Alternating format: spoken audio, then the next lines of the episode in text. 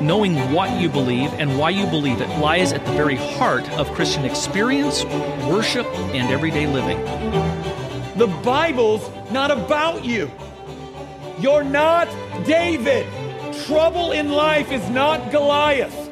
Jesus is going to be David in the shadow. Goliath is going to be sin and death. Who's that make you? Uh, and it doesn't make you the Israelites in the corner going, he's going to kill all of us. That's exactly who you are. What is your only comfort in life and in death? That I, with body and soul, life and death, am not my own, but belong to my faithful Savior Jesus Christ. Gospel is that God the Son freely agreed to die our death for us, to suffer our deserved condemnation and doom in our place. And He didn't just agree from eternity to do it, He actually did it. It is fatal, fatal for us to think that we can ever move on from the gospel. The great problem in the evangelical church today, where the scripture is concerned, is not the inerrancy of the Bible. The great problem in the evangelical church today is the sufficiency of scripture. We don't think it's sufficient to do what we have to do. So we have to wake up to what's happening and recognize that the problem really is our lack of theology.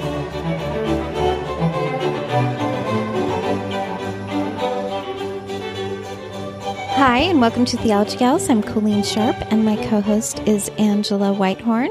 And before we get to today's topic, I wanted to mention just a couple of things. We're going to be doing something just a little new, and I'm not sure if it'll be every month or every other month or whenever we have opportunity, but we're going to release some bonus episodes, and they're specifically going to be with authors of books, and we're going to release our first one this week. So keep an eye out for that. And just also a reminder that the Conference on Suffering is coming up in March. I'll link it in the episode notes if you're anywhere near Freehold, New Jersey, or within driving distance. We would love to see you there. I'll be speaking at one of the breakout sessions. And I think that's about it. You know, I talked to someone this week, Angela, and he is starting a new podcast, and I'm helping him out a little bit. And he said, My first episode is going to be on the gospel. Oh, and great. and because you and I had had some different conversations with people in the last several weeks, we said we should do a one on the gospel. Like, Yeah. wow, it took us this long to do one on the You know, I, I feel like we talk about the gospel every week. It's the most important. Um, you know, it's really the reason why we do what we do. But it's true. We have taken a long time to get to doing an episode just about the gospel, and I'm really excited about it.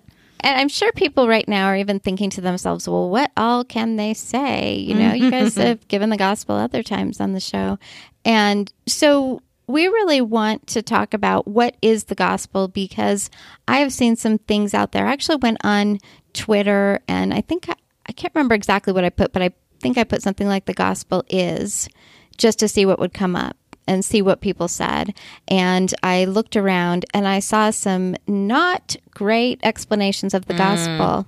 Yeah, there's some horrifying things out there masquerading as the gospel. Yeah. And I was talking to, uh, we're going to be having a really, really special guest in probably a week after this one. And his name is Pete Orta, and he was in the Christian band Petra. And some of you may be familiar with um, with that band, and he's reformed now. Really great guy. And I was talking to him just in preparation for the episode, and you know, he talked about what he thought the gospel was even when he was in the band. Like, you know, if, if you have problems, come to Jesus. And I saw some of that growing up. You know, yeah.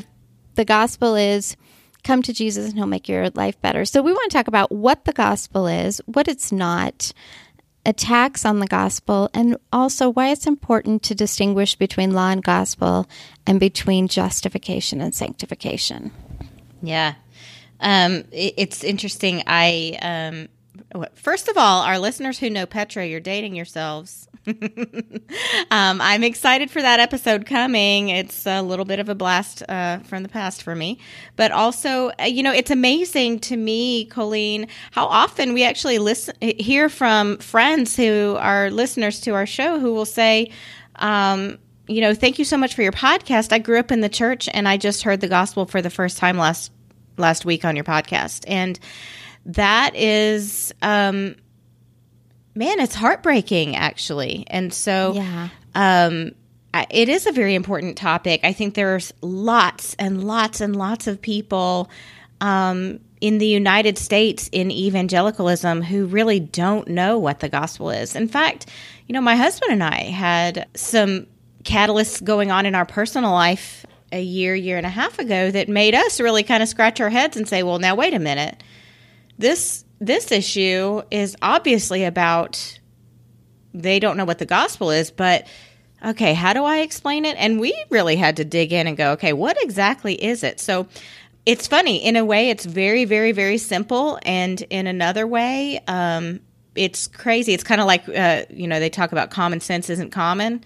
The gospel's everywhere, and yet it seems to not be everywhere, you know? So, um, I, I'm very excited to talk about what the gospel is and what it isn't. I've mentioned this before, but in the 90s, the White Horse Inn radio show sent one of their producers to the Christian Book Distributors Convention and had him go around and ask these people, these are the people that are selling the Christian books and mm-hmm. and whatnot, what is the gospel? And just very few could give a, a gospel explanation. And I think a lot about Michael Horton's book, Christless Christianity yeah. because there's a lot of people in the United States who say, "I'm a Christian." I mean, I know some of these people that you know, yeah, I'm a, I'm a Christian. So what does that mean? Well, I believe the Bible. I believe in Jesus, mm-hmm. and there's a lot of people that I've talked to, even in our group, that said, "I grew up in the church, but I didn't know what the gospel was, and I wasn't a Christian."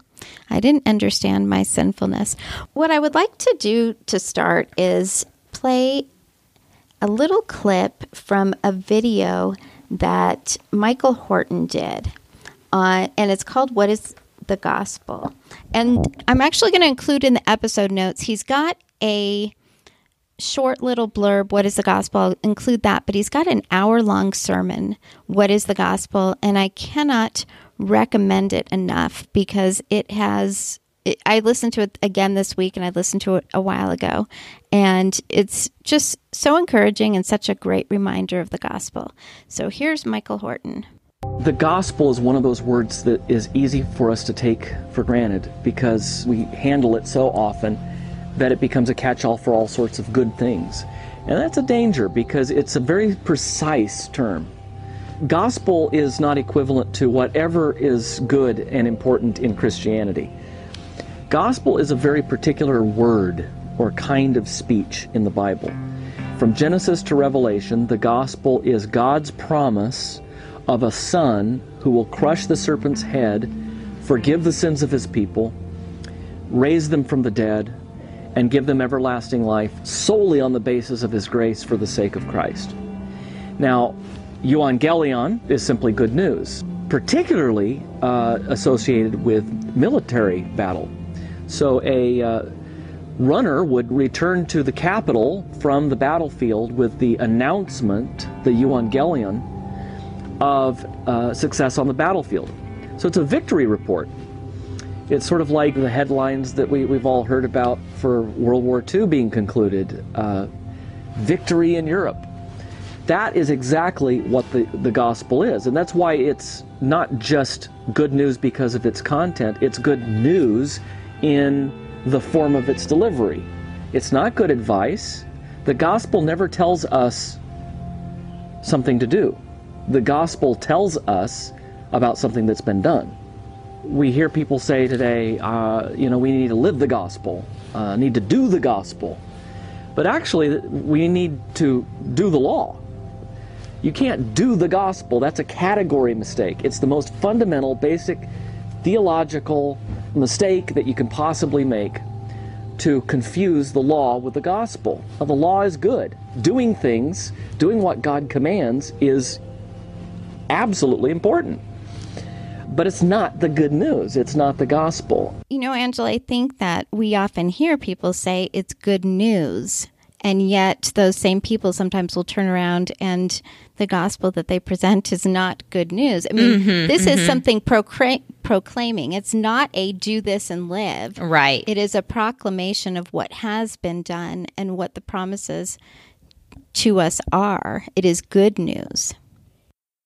Right. And I love the fact that um, Horton says in there that um, it being news means that it's it's the announcement of something that has been done. It's not a command something for you to do. It's telling you, hey, you know what happened? This is what happened. It's already done. It, it reminds me of, you know, hearing people say, live the gospel. You can't do that. It's news that's already happened. It's on the headline it's, of the newspaper. It's um, it would be as silly as um, pulling out um, the latest news. Um, you know, I guess people look at Facebook and Twitter these days for news, but um, the latest news headline and saying, "I'm going to go live this." No, it's it's news about something that has already happened. You know, wh- another thing Michael Horton talks about in his lo- in the longer message is the bumper sticker that used to be popular. I think when when you, we were young, that would say.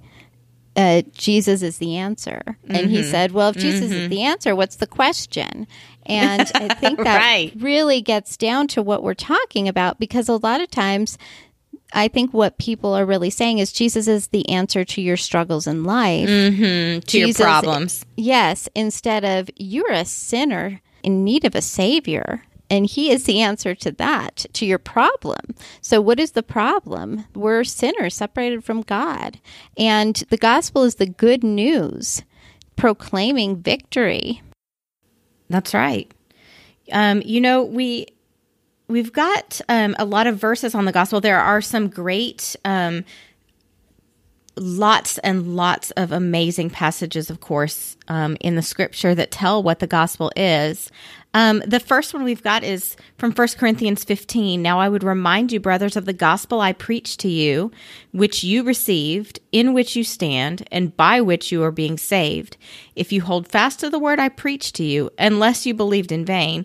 For I delivered to you as of first importance what I also received that Christ died for our sins in accordance with the scriptures, that he was buried, that he was raised on the third day in accordance with the scriptures, and that he appeared to Cephas and then to the twelve. And so this is Paul, the Apostle Paul, telling us what the gospel is. He says right in the passage, This is the gospel I preached to you. It's the one you received, it's the one that you are being saved by. And it is just a list of this is what Christ has done. It, it really is a proclamation of of good news in what you just read there, and you know probably the most well known verse in probably many people's minds is John three sixteen. But again, it's it's the good news there too that God for God so loved the world that He gave His only Son that whoever believes in Him should not perish but have eternal life, and it's proclaiming this this wonderful news that we won't perish but have eternal life. Um, I also love um, Ephesians 2, um, specifically 2, 1 through 9, but I'm just going to pick up a, a part way through that passage. Um, but God, being rich in mercy because of the great love with which He loved us, even when we were dead in our trespasses, made us alive together with Christ. By grace you have been saved, and raised us up with Him, and seated us with Him in the heavenly places in Christ Jesus, so that in the coming ages He might show the immeasurable riches of His grace and kindness towards us in Christ Jesus. For by grace you have been saved through faith, and this is not your own doing, it is the gift of God, not a result of works, so that no one may boast. Um, I, I love this is just so very clear. It's not something we do. This is not your own doing. It's the gift of God. Um, so we know that salvation is all from the Lord specifically because of what Christ has done for us. Yeah, including the faith that we have is something mm. that the Lord has has given us. You know, anyone who's read Galatians knows how serious it is to have a false gospel. And I think it's important we talk about some of those those false gospels. So I'm going to just read a couple little verses from Galatians. I am amazed that you are so quickly deserting him who called you by the grace of Christ for a different gospel, which is really not another, only there are some who are disturbing you and want to distort the gospel of Christ. And I think we see a lot of distortions of the gospel of Christ. And I put something in our group. I sometimes like to do that in preparation for episodes. And I asked people, you know, what are some wrong explanations of the gospel? And I wanted to just go through some of those wrong explanations and explain why they are wrong explanation of of the gospel. So the first one is one we kind of talked about a little bit al- already. Your life is hard. Come to Jesus. He'll make it better. Mm, yes. And of course, you know, this can be very sneaky because um, this is a version of Word of Faith gospel. And sometimes it's very, very clear that it's Word of Faith. Sometimes it's very direct. You have more faith, and God will um, fix your problems, especially if it's directly talking about money. God wants you wealthy. Um, sometimes the word of faith preachers will are very very direct in what they say, but then sometimes this slips in to just regular everyday evangelical circles, and and they're not intentionally trying to have a word of faith gospel, but that that really is what this is. You know, I think about um, uh, a, a, church that I was at in the in the past um, that had ministries um, for all kinds of things, and there's there's really nothing wrong with these, um, but ministries to help single moms, ministries to help all kinds of and categories of people sort of lubricate their life and make their life uh, circumstances more easy, and it was always sort of presented in a way of this is this is um, for us to help them come to our church. And we're supposed to talk to them uh, and talk to our friends about well you know like if you need um, your oil changed. We have the oil change ministry. And um, you know you just need to come to jesus and this will get better. In fact i you know even recall um, hearing people talk about this is how i share my testimony. You know i just talk about before Jesus, I was sad and, um, you know, my life wasn't in order and uh, I didn't have um, a good house, a good family, whatever. And then after Christ, let me tell you what Jesus has done for me. And it's a list of material things or um, ease on the circumstances of life. And you know, sometimes I don't think that these these folks are intentionally trying to preach a word of faith gospel, but that really is what that is. And uh, the the truth is, we're not promised an easier marriage or finances or health because we're Christians. In fact, um, the scripture makes it pretty clear that we're going to have suffering and we can expect that. And let me say, I know some people may be thinking, but isn't your life better with Jesus? There, there are aspects. I'm forgiven. I have the joy of the Lord um, I have peace. Those those things are true. My life is better mm-hmm. in that way, but not in the way that it's painted often in these circles. You have health problems, come to Jesus, he'll make it better. Mm-hmm. Your marriage is struggling, your children are disobedient, come to Jesus, he'll make it better. And that is that's not the gospel. That's not why we come to Jesus. And I think mm-hmm. that's the problem. That their emphasis is you come to Jesus so he makes your life better, not you come to Jesus so you can be forgiven because you're a sinner in need of a savior. Right. And I think that oftentimes the way that our life is better is vastly different in in this type of false gospel than in a real Christian's life. Um, you know, if if we're talking about poor health, for example, you know, um, a false gospel says, "Come to Jesus and you will be healed." Um, the truth is, you might be healed, you might not be healed, but resting in Jesus Christ for your salvation will give you joy, will give you peace, and does give you the promise of ultimate healing in um, eternity with Christ when He wipes every tear away. Um, and that is very, very different than saying He wants you well right now. I mean, there are word of faith preachers who say that. Um, uh, their church is a cancer free zone and that they uh, banish you know sickness if you have a cold you're not even supposed to speak about it um, and that is very very different than the than saying that you know when we rest in christ we have hope and that's a future hope um, a future hope of ultimate healing in the new heavens and the new earth when we spend eternity with Him. So, this is one that we saw uh, recently, and that is The gospel is about submitting and being obedient. And I want people to think about that for a second. Is that good news? If I say you need to submit and be obedient, is that good? Is that give you hope? I'm, it crushes me. Yeah, exactly. Because uh, I, you know, I, we talked about this before uh, one time um, when we were talking about means of grace. And I think back to when I was younger, taking the Lord's Supper in a church environment where we heard law preached um, uh, very often, if not moving towards almost exclusively. And I remember thinking to myself, you know, when uh, the Lord's Supper was being given, that it was said very much like, you need to repent, you need to repent. If you don't, um, you know, if you're do- taking this in an unworthy manner. And I remember thinking to myself, am I the only one in this room who thinks I haven't done good enough for this? Uh, I just think about for a believer to really examine ourselves and think, how well am I doing? I, think when I'm honest, the answer is not great. I'm not doing a good job at submitting and being obedient. Yes, sure, I have victories. Yes, sure, I can see progress.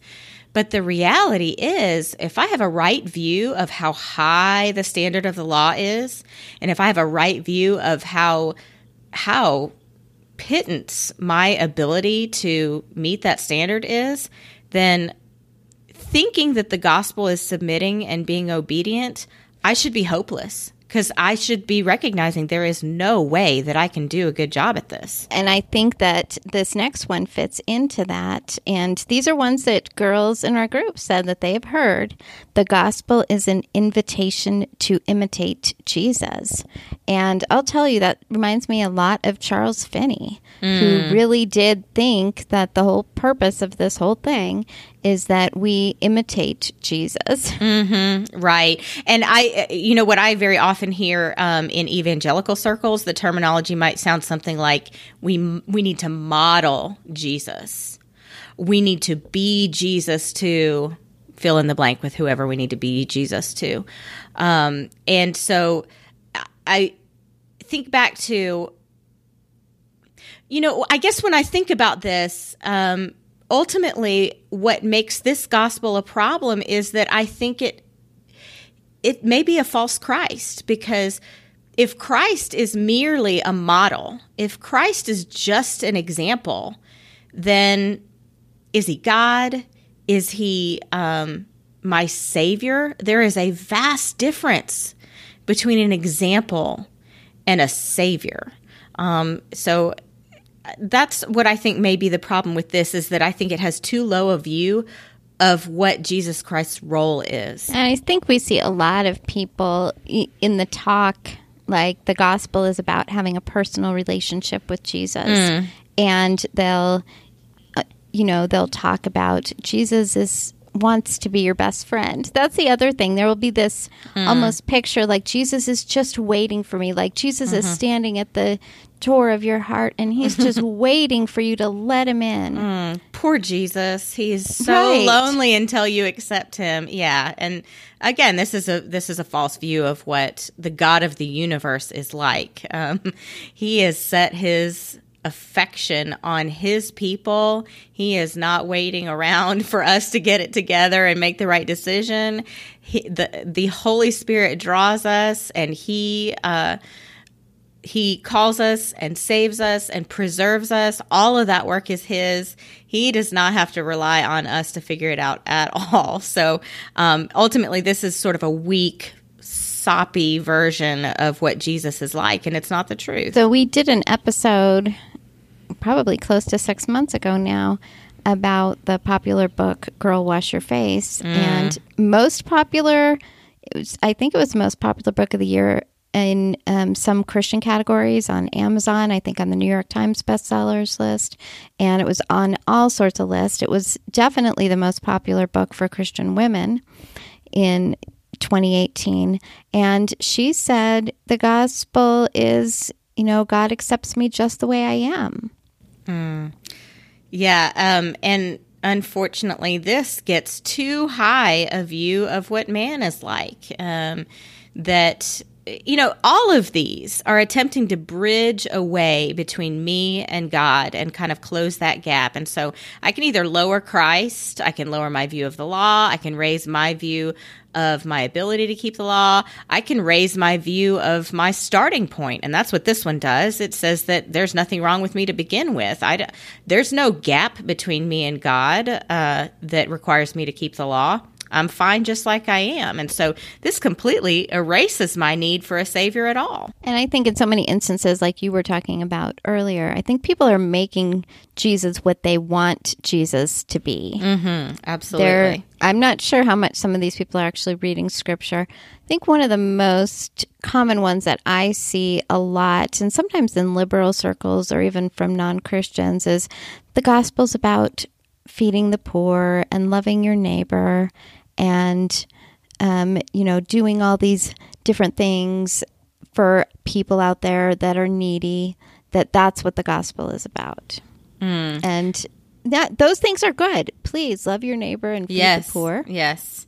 I think but it's, it's not gospel Yeah, it's definitely fair to say that people who have been saved uh, by hearing the gospel and who have trusted in Christ, good works flow from that necessarily. And we've talked about that many times on the podcast. But um, to say that the good works themselves are the gospel, um, that is really a problem because it's law gospel confusion. And, um, you know, that is another issue that is present in a lot of these is law gospel confusion. You know, that's exactly that's a a good uh, introduction to what we're going to talk about right now, and that is law and gospel, and then also justification and sanctification. Because I think this is so vitally important to our understanding of the law and even our Christian life. And we did a whole episode previously, I can link in the episode notes about law and gospel distinctions. And I wanted to just quickly uh, describe what we're talking about when we say law, because some people that might be new to Reformed theology might say, so are we supposed to do all those, you know, ceremonial laws and civil laws? And so the law, when we're talking about the law in Scripture, there it can be talked about a couple of different ways. One, they'll split the law up into the pedagogical use, the civil use, and the normative use. Um, or another way that they'll split it up is between the judicial, ceremonial, and moral law. So, no, we do not, we are not called as believers to uh, do all you all the Old Testament things that you'll sometimes see Hebrew roots people doing, but we are talking specifically as far as what we are called to, specifically the moral law, and that's summarized in the in the Ten Commandments. So that's what we're talking about with law. And Angela, why don't you um, describe what is law and what is gospel? So the law commands and the gospel promises. Law is imperatives. So again, that's commands. That's telling us what to do. And the gospel is indicative. And that's telling us what God has already done. And so um, you can see that the difference between these two is um, who is being told to do something or who is doing something. If it's me doing something, if I'm being command, commanded, that's law. If it's Christ has done and it's completed, that's gospel.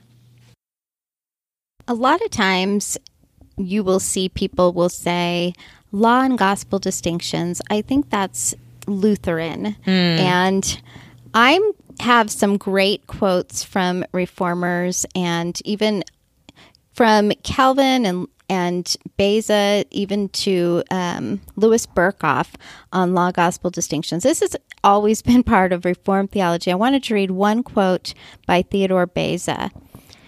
He says, We divide the word into two principal parts or kinds. The one is called law, the other is called gospel. For all the rest can be gathered under the one or the other of these two headings. Ignorance of this distinction between law and gospel is one of the principal sources of the abuses which corrupted and still corrupt Christianity.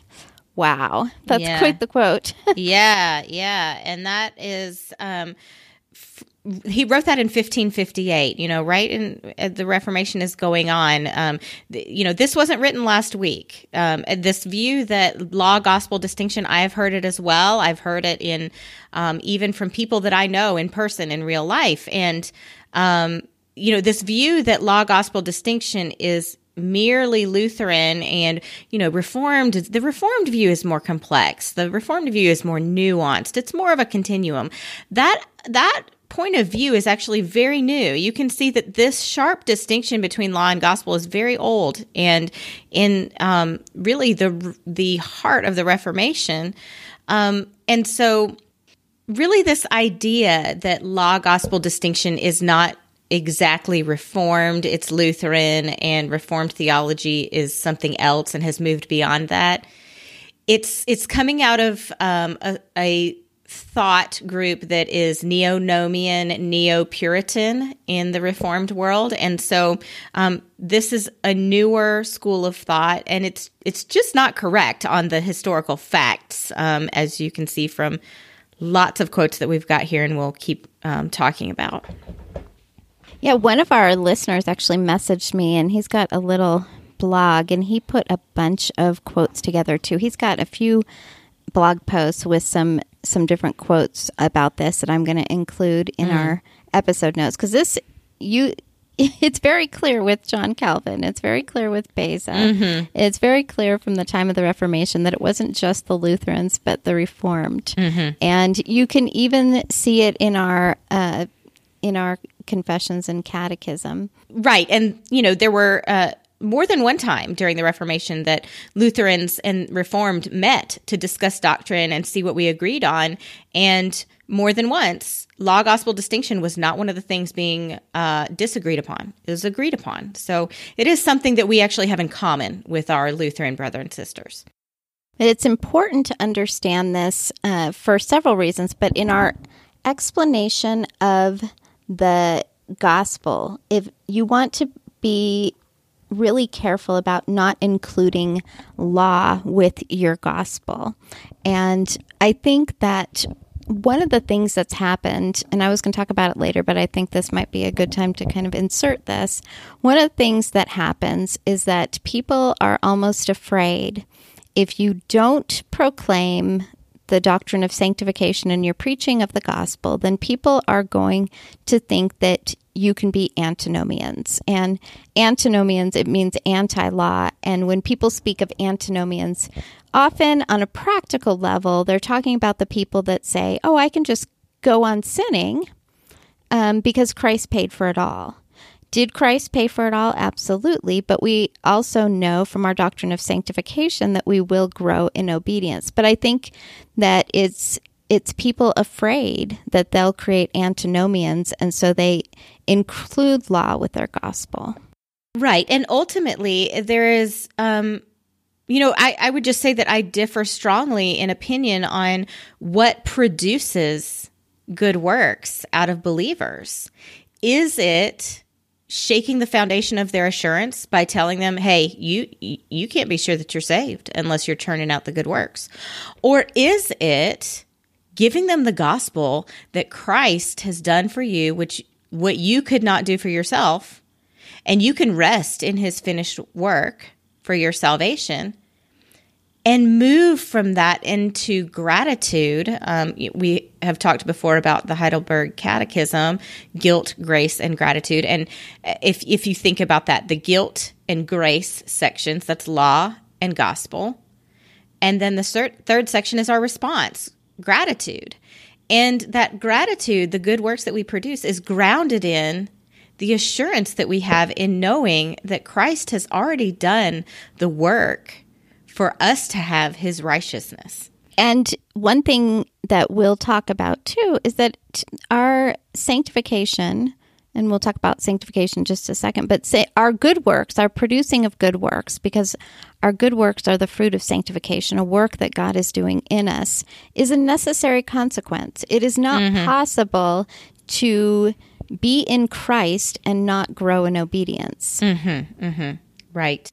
so justification and sanctification, this is another, it really goes along with our law and our gospel. And you'll see sometimes there are people out there that will include good works in with being necessary for justification. So why don't you define justification and sanctification? Um, from the Westminster Catechism, we have question number 33 What is justification? And the Catechism says justification is an act of God's free grace. So there is God doing the work, wherein he pardoneth all our sins and accepteth us as righteous in his sight, only for the righteousness of Christ imputed to us and received by faith alone.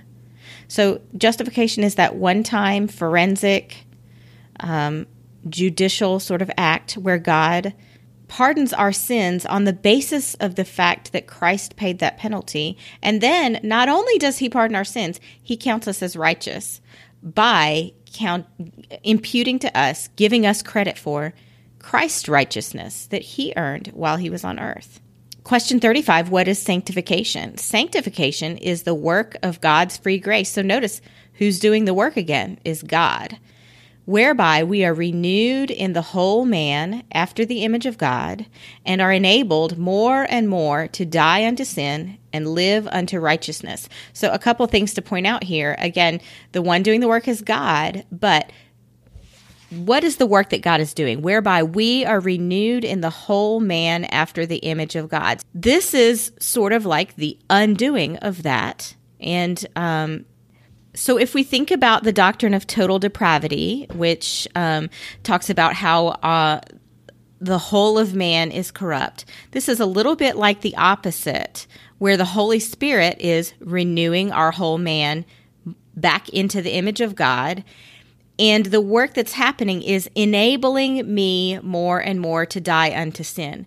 Notice that sanctification is not me dying unto sin. Sanctification is the work of the Holy Spirit changing me so that I can die unto sin. So the dying unto sin and living unto righteousness flow out.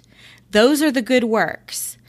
But sanctification is not the works themselves. Sanctification is what the Holy Spirit is doing to me so that I am able to produce good works. And I think there's so many misunderstandings about what sanctification is. I think people think that sanctification is that growth in obedience instead of understanding that our growth in obedience is the fruit mm-hmm. of sanctification, is mm-hmm. the fruit of that work that the Lord is doing in us. And so you'll see these questions out there is sanctification synergistic or monergistic? And when somebody says, well, I think it's monergistic, in that it is a work that the Lord does. What we aren't saying is you're off the hook. Right. So if God right, doesn't right. produce those good works, you can just go disobey all you want. We should be seeking to live in obedience. And Heidelberg Catechism in the gratitude section talks about that. But this but our good works are not sanctifying us. Mm-hmm. The Holy Spirit is sanctifying us, and our good works flow from what the Holy Spirit is doing in our lives. Exactly. You know, it's so important to correctly understand justification and sanctification. I often see people, and even law and gospel, struggle with assurance because they've been hearing a gospel that includes submitting mm. and uh, dying to self. That that's the gospel they've heard, and they're saying, "But wait, I don't know if I did that part enough." Mm-hmm. And you know i don't know or even the sanctification that that's another thing. Well people will say will say um, you know i'm i don't know that i do enough good works. Maybe i'm not really saved. Mm-hmm. and they it's easy to look to our own selves for assurance when we have been influenced a lot by these confusions of law and gospel and justification and sanctification. Instead of to christ we should look to christ. Exactly. You know um just talking as we were earlier about whether or not law gospel distinction is reformed we've got another great quote here. This is from william twisse from um, he was the first moderator of the westminster assembly which happened in the 1640s and um, the westminster assembly is what produced the westminster confession and the catechisms. And he wrote this in 1633 How many ways does the Word of God teach us to come to the kingdom of heaven? And the answer is two. Which are they? The law and the gospel. What says the law? Do this and live. What says the gospel? Believe in Jesus Christ and you shall be saved. And so, um, you know, we can see in this quote again. This is solidly reformed, coming out of the Westminster, the the moderator of the Westminster Assembly, and um, we can see this sharp distinction. The law says, "Do this and live." The gospel says, "Believe in Jesus Christ and you shall be saved." So we're going to talk really quickly. We've talked about some of these things before, but attacks on the gospel because we are seeing it. We're seeing it in reform circles where people are presenting things that are not the correct gospel. And I think the first one that comes to mind is Federal Vision. We've done three episodes on Federal Vision, but Federal Vision does um, include works in in the necessity of us working for our salvation. Mm, yes, and I'd say you know another one that's very similar um, that uh, is more maybe in some Baptist circles is the idea of final justification. Um, this idea that I am I am in justified by faith. And that sort of gets me started. But finally there's some sort of justification that's going to ha- take place later in the future. And my works is going to be a part of the basis for that justification. And that is adding works to the gospel. You know we do absolutely recognize that as christians that we should live in obedience. Mm.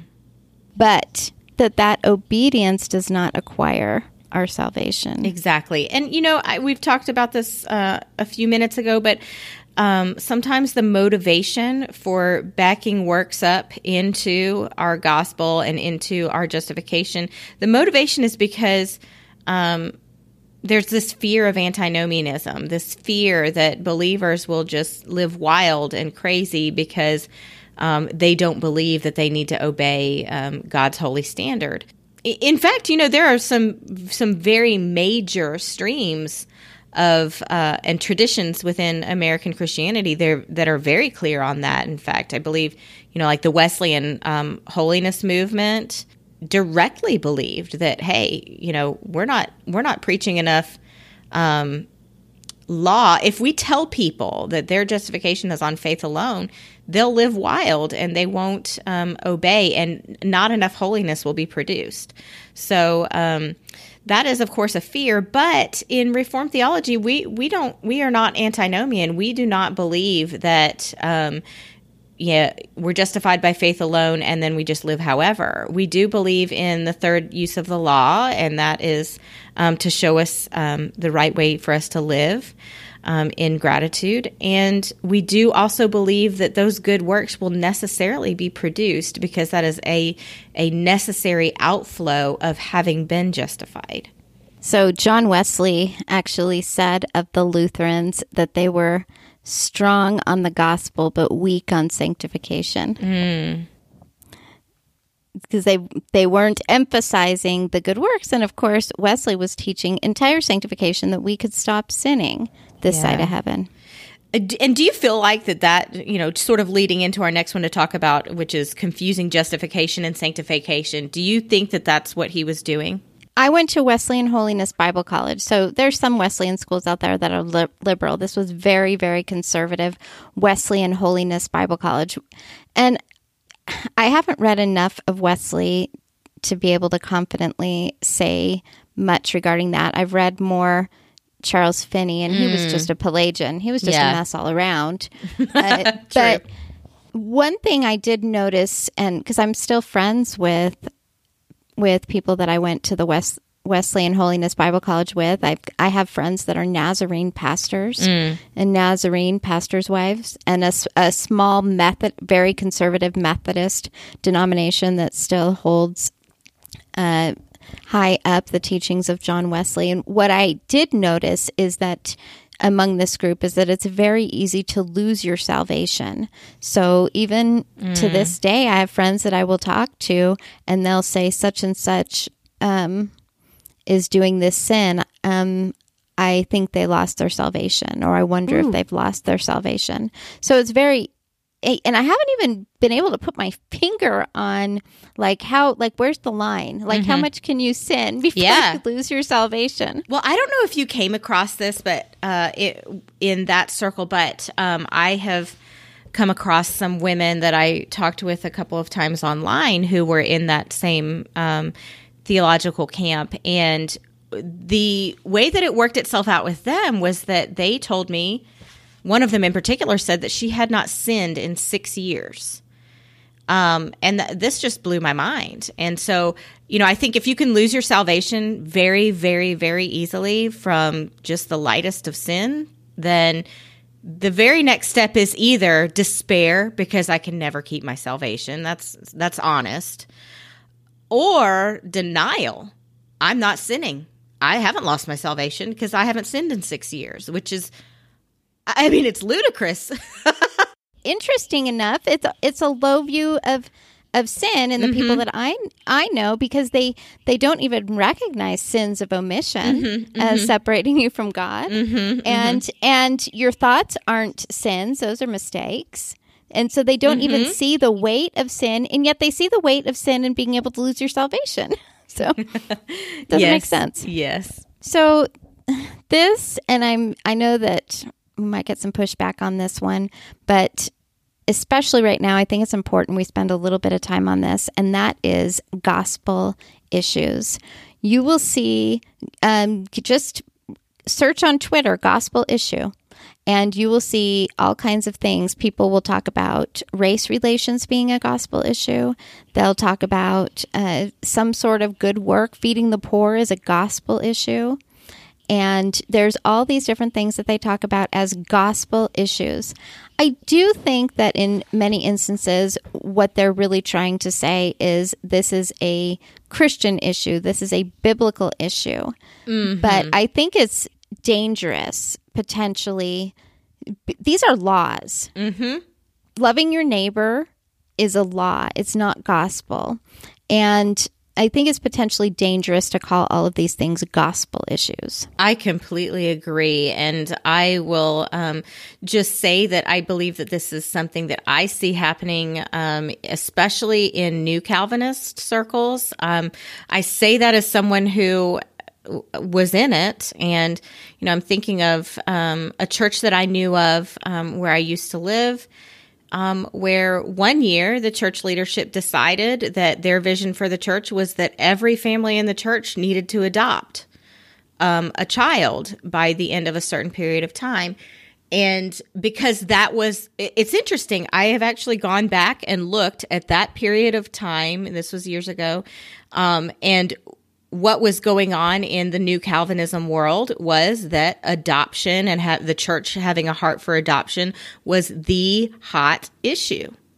And now I see in that same world, we've got the social justice um, conversation is the hot issue. And so you will see lots and lots of times this is a, the newest gospel issue that is um, if you are not participating in a certain way, your salvation may be called into question.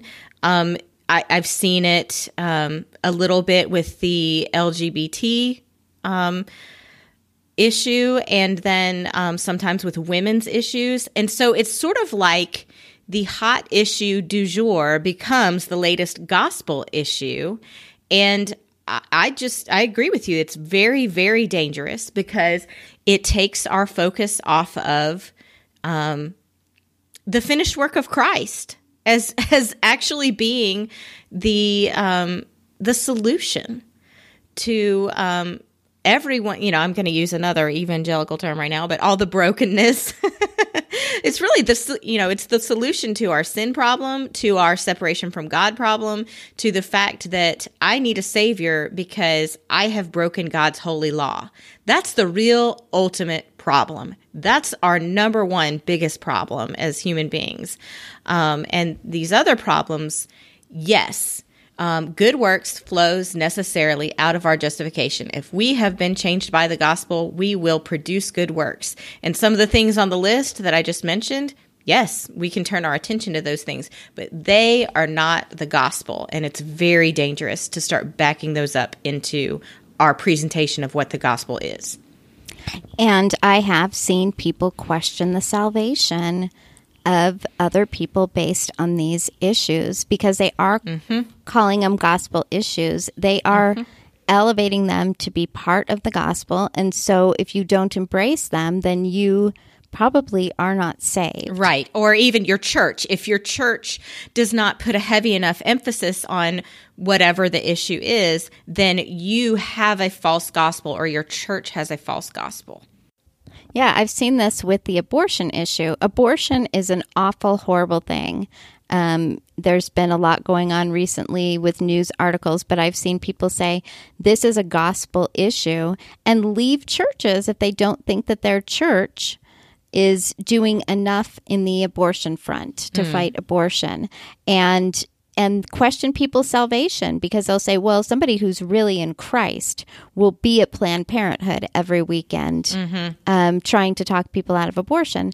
And so it's, it's so important to understand justification and sanctification, to understand law and gospel. And otherwise, I, I'd be questioning people's salvation all the time if I thought the gospel was about submission, the gospel was about social justice, the gospel was any of these things except for what the gospel is. And I wanted I want everyone to know that there is good news. We have good news that that we have the righteousness of God through faith in Jesus Christ for all who believe. That is good news. That I'm a I the bad news is that I'm a sinner separated from God, but I have the righteousness of of Christ through faith.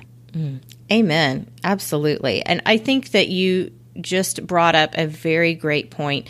You know, earlier I was saying that um, that the issue of bringing works into the gospel is that it ruins my own assurance and I'm crushed and I wonder, am I saved? But you just brought up a, a great point that it can also do another thing. It can cause me to question everyone else's salvation and start looking down my nose at everyone else. Well, you're not saved. You're not saved. You're not saved. You're, and think that that is um, really ultimately something that I should be um, doing individually. You know, that's that's not really my individual job, but um, you know, in one way or another, questioning the salvation, um, you know, being on a shaky foundation myself is probably going to lead me into um, being very uncharitable towards others.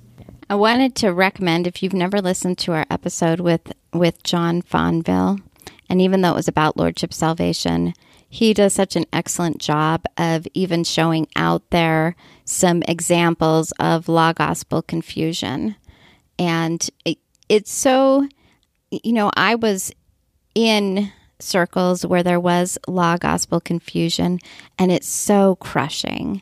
It's so crushing because constantly I'm looking inward at myself. Am I doing enough to prove I'm a Christian? Am, have I done enough to even have salvation? And I'm going to put an article. I have so many articles for the episode notes. Please check them out. But one of them I'm going to put in there is one by R. Scott Clark on assurance. And in that article, he says that our good works may strengthen our assurance, but Christ alone is the ground of our assurance. Well, we appreciate everyone joining us. Um, if you'd like to support us, there's links on our website, theologygals.com. You can support us monthly through Patreon or a one time gift through PayPal. And we appreciate everyone, um, your support and listening. And we'll see you next week.